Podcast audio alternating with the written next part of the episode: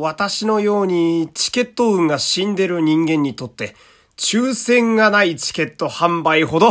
ありがたいものはないですね。参りましょう。山本優斗のラジオというと。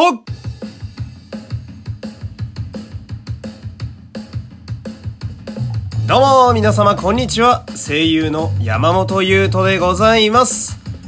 第213回目の山本優斗のラジオというと始まりました。よろしくお願いします。これはですね、つい先ほどのお話になるんですけれども、私のね、スマートフォンにですねあるショートメッセージが1通届きまして、で、私はですね、家にいるときはなるべく、通知の音を早めに確認しようとしているので、何か、メールだったり、LINE だったりが来たら音が鳴るようにしてあるんですけど、そのショートメッセージの音ってちょっと怖いんですよ。なんかピローンなんていうんだろう、口で表現するのは難しいななんかね、こう人間の警戒度を上げるような音がするんですよあ、見なあかんなみたいな。で、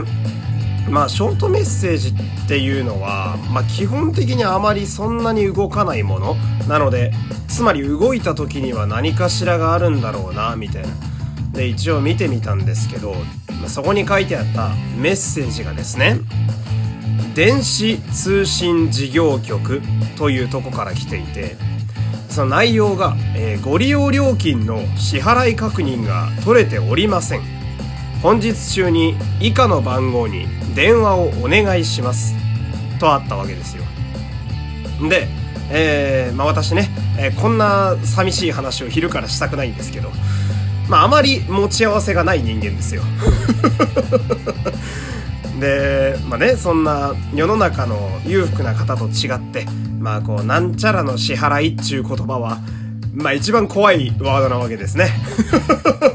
もちろんちゃんと払ってますよ。延滞とか一切なくちゃんと払ってるけど、それは怖いもんは怖いじゃないですか。やれクレジットカードやったり、水道料金やったり、ガスやったりね、あとはスマホやったりあるわけじゃないですか。ほんで、この字面だけ見てみると、電子通信事業局、通信電話かなみたいな、スマホのこと言ってんのかなみたいな。だからそのショートメッセージを見たときやっぱ怖いわけですよ。俺なんかあれあれ今月みたいな。ほんでね、またね、これタチ悪いのが、日付を皆さん見てくださいね。今日これ10月の27日でしょ。27日って大体の保険会社とか、あとクレジットカードの引き落としが全て終わってる日なんですよね。大体ここまでにもう終わってるんですよ。25、26、27っていうのが多いもんですから、多分皆さんもそうなんですけど、おっとと思ってほんで、ちょっと電話かけてみようかなって思ったんですけど、待てよと。で、ここで僕のいつもやってる勘が働くわけですけど、とりあえず僕の場合だと、普段から心がけているのが、その電話番号が貼ってあったりだとか、あとは留守電とか不在着信とかがあった時に、こいつ誰やねんっていうのをまず調べるようにしてて、東京で言うなら番号が03から始まるんで、その03の番号を Google に貼るとですね、彼らは非常に優秀なので、その事業者の名前だったり、僕のとこで言うならね、市役所の、ホームページが出てきたりとかするんですけど、それを貼ってね、さっきの電子通信事業局をね、言えねえな。腹立つな、これもな。調べてみたらですね、がっつり詐欺業者だったっていう。危ねえと思って。で、僕のスマホにも来るんや、こういうのと思ってね、あんまり来たことがなくてね、そこも驚いてるんですけど、でもね、ちょっと話のね、金銭変わりますけれども、実は私、この一連の詐欺の話に、少しだけ今、感謝をしておりましてね。っていうのも、今日私は喋ることが何もなかったんですよこれいつも、前半ちょっと喋るんですよ、この番組って。前半ちょっとアイドリングトークをしてから本編に行くわけで、3、4分ぐらいなんかいつも喋ることを考えてはスタートするんですけど、今日何も浮かばなくて、最近この水とかを飲んでる時にね、変なところに入ってむせることが多くなりましたと、私はね少し年を取ったのかもしれませんみたいな本当クソみたいなトークでね、3分半ぐらいお茶を濁すつもりだったので、ある意味ではありがたかったというラジオやっていればね、どんないいこと悪いことも全部ネタにできてしまうという、そんなことが分かった、今日でございますけれどもこんな話題でね、5分半ぐらいすでに喋っておりますけれど、そんな感じでね、今日も頑張っていきたいと思います。でね、いつもね、お便りたくさんいただいておりますね、この番組。今日もね、お便りお願いしますというお願いからスタートするんですけれども、昨日ですね、深夜会でちょろっと喋ったんですが、実は私最近気になることがございます。っていうのも、この番組、本当に最近マジでね、自分で言うのもあれなんですけど、結構勢いが乗ってきております。再生数やったり、リアクションの数やったり、本当に嬉しいもんで。ほんで、僕がね、すごく今知りたいことが、これは本当にできればでいいんですよ。気が向いたらでいいんですけど、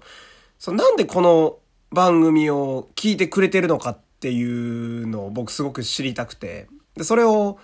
ちょろっとね、お便りに書いてくれたりだとか、別に番組で読んでほしくねえよっていう場合は読まないでくれって書いてくれればいいので、それもちょっと知りたいんでね、もし気が向いて、あまりにも仕事の休憩中暇だったりして、3分ぐらい空いたら、ちょっとこの番組にね、お便りそれ送ってくれるとちょっと僕が嬉しくなるので、もし良ければちょっとお願いします、皆さんね。そして、今日も、フォロー、いいね、SNS へのシェア、ぜひぜひよろしくお願いします。そして、私普段はフリーで声優やっております。恋の案件等もしありましたら、Twitter の DM までお願いします。では、今日のトークテーマ参りましょう。オンラインライブ前夜祭ということでね、前夜祭と言いながら、喋ってんの重くそ昼なんですけどいや、明日ですね。明日10月28日、夜からですね、あちこちオードリーの、オンラインライブがあるんですよ。私、ここ1ヶ月は、これを楽しみにね、生きてきたと言っても過言ではないもんで、あちこちオードリーってなんやねんって話なんですけど、オードリーのお二人がですね、MC となって、毎週ゲストを呼んでですね、結構こう、突っ込んだトーク、もう話だけに全振りしてるような番組でして、余計なコーナーとかもないし、みたいな。で、こうゲストの方の本音を結構若林さんのこの柔らかいトークでね、掘り下げていくっていう、ありがたいことにってなんで俺が言ってんだよって話なんですけど、ありがたいことに結構長く続くようになった番組でしてね、オードリーのファンとしても非常に誇らしいとこがあるんですけど、その初めてのイベントが、明日やるということでね、なんで、普段やってるトークバラエティの感じをですね、オンラインでリアルタイムでやるっていうことで、私これがね、非常に楽しみなんですよ。っていうのも、オンラインのイベントね、生で楽しむイベントっていうのが、実は初めてなもんでございまして。このウイルス騒動になってからね、増えたこういう形式のイベントではございますけれども、僕は参加自体が初めて。そして、我らがオードリーのお二人もですね、こういうオンラインで何かをやるというのは、僕の知ってる限りでは今のところ初めてなので、どういう風になるのかなって化学反応的なとこがちょっと楽しみなんかあったりして。で、私はですね、このイベントに対して非常にありがたいと思っている部分があるんですね。何かと言いますと、イベントなのに、チケットの抽選がないということにつきます。冒頭に言っていた内容はここに繋がってくるんですけれども、以前も言いました。私はですね、本当にここ2年ぐらいかな、2019年の3月以降全く音沙汰ないので、マジでチケットが当たんないんですよ。前も喋ったのにまた喋るってことは本当にそんだけ当たってねえんだなって皆さんちょっと察してほしいんですけど、本当に当たらなくて、でも、今回のこのイベントはオンラインの配信ライブということで、見る権利を買うだけと、言ってみれば、そんなもんなのでね。なんで、私のような本当に運のない人間でも、生でオードリーを一応見れるということでね、非常にありがたくて。で、もっとありがたいのが、限定チケットっていうのも今回売ってて、番組内で、居酒屋のね、テーブルのようなところで皆さんおしゃべりする番組なんですけど、若林さんがですね、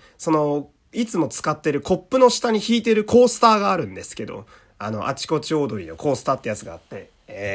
現物がね、ここにあるんですけど、不用意な発言禁止、ラジオじゃない、ライターがすげえ見てるっていうね、番組の注意書きが書いてあって、で、しかもこれが結構よくできてて、で、今手元にこれがあるってことはもう皆さんお察しだと思うんですけど、今回この限定チケットの方を僕当ててきたんですよ。嬉しいもんで。なんでね、今喋りながらもちょっと明日のライブが楽しみだという、そんなお話なんですが、余談なんですけど、実は若林さん、今週のラジオか、一昨日ぐらいのラジオで急にですね、大喜利がやりたいと言い出して、大喜利のライブをですね、来週の水曜日にいきなりやるとか言い出したんですよ。で、チケットの、突然だったからチケットの販売期間もめっちゃ短くて、2日しかないんですけど。私それをね、いつも通り、申し込みしましてね。ちょっと良ければここで当てたいなっていうことをちょっと考えているっていうね。たくさんオードリーのことを今考えているという、今日はそんなお話でした。これ発表がね、確か明日なんですよ。なんでその結果も含めてね、また近々オードリーのこと喋りたいと思います。今日はこの辺で失礼します。山本優斗でした。また明日お会いしましょう。